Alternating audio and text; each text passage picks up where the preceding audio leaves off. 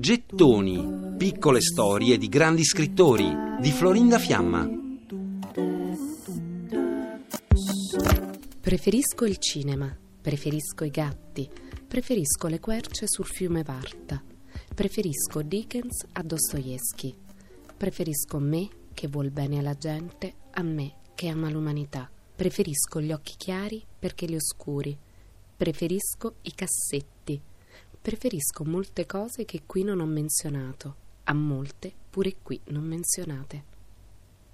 Nella poesia Possibilità, Wisława Szymborska, tra le cose che preferisce e ama, dichiara il suo amore incondizionato per i cassetti. Il cassetto è il suo mobile preferito, lo considera la più grande invenzione dell'umanità. Anche il suo appartamento di Cracovia lo chiamano così, il cassetto.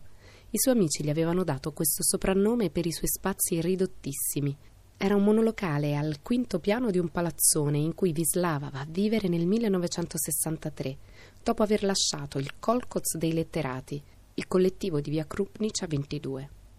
Poesia e politica nella sua vita si intrecciano moltissimo. Nel 1948 Vislava Szymborska sposa Adam Blodek, poeta, traduttore e critico letterario, e si trasferisce a casa sua, nella casa dei letterati di via Krupnica, Lì, dopo la guerra, le autorità hanno dato alloggio a numerosi scrittori.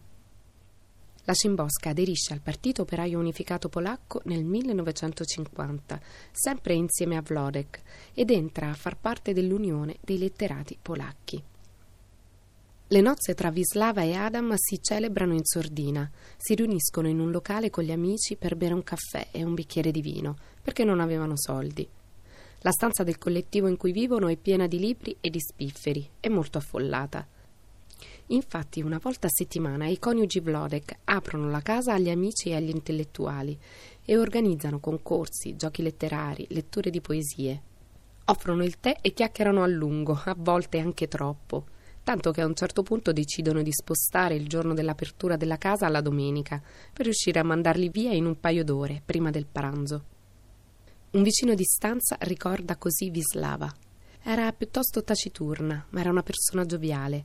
Me la ricordo giovane in vestaglia che leggeva la letteratura francese, mentre noi ci divertivamo a fare i tableau vivant. Durante gli incontri dei letterati, infatti, nell'appartamento della Szymborska si allestivano delle scenette, dei travestimenti, che sono all'origine di alcune foto scherzose che Vislava ha conservato di suo marito. Vlodek vestito da donna con parrucca e collana, Vlodek vestito da pastore o da borghese con la bombetta. Niente lasciava presagire chi sarebbe diventata Vislava. Questi sono gli ultimi versi della sua poesia, Una vita all'istante. Sto sulla scena e vedo quanto è solida. Mi colpisce la precisione di ogni attrezzo. Il girevole è già in funzione da tempo. Anche le nuvolose più lontane sono state accese Oh, non ho dubbi che questa sia la prima, e qualunque cosa io faccia si muterà per sempre in ciò che ho fatto.